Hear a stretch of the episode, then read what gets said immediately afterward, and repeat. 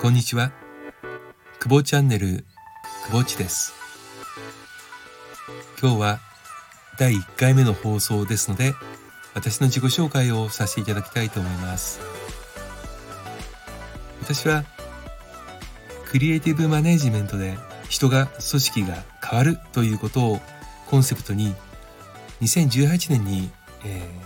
ー、会社を立ち上げます、立ち上げております。サラリーマンはえー、1990年から、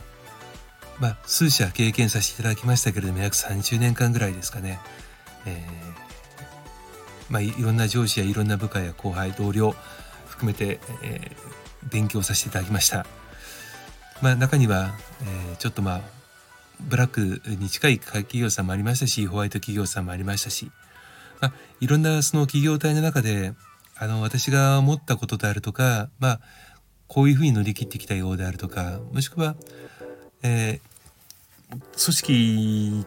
まあ組織運営をされている方とかチームリーダーの方とかもしくはそのチームのメンバーの方ですね、まあ、いろんな方いろんな立場の方もいらっしゃるかと思いますが今抱えていらっしゃる問題それから課題特にまこの時期春になると、えー、新メンバーが入ってきます、まあ、コロナですから通常とは違う春になるかとは思いますけれども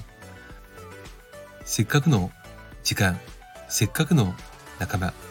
もしくは仕事に関しては楽しくできれば一番いいと思いますしやはりやらされてる感よりは自分でやってる自分のゴールを設定してそれに向かう方が楽しいかと思います。そういったことへのお手伝いが少しでもできたら嬉しいです。それでは今後ともお付き合いお願いいたします。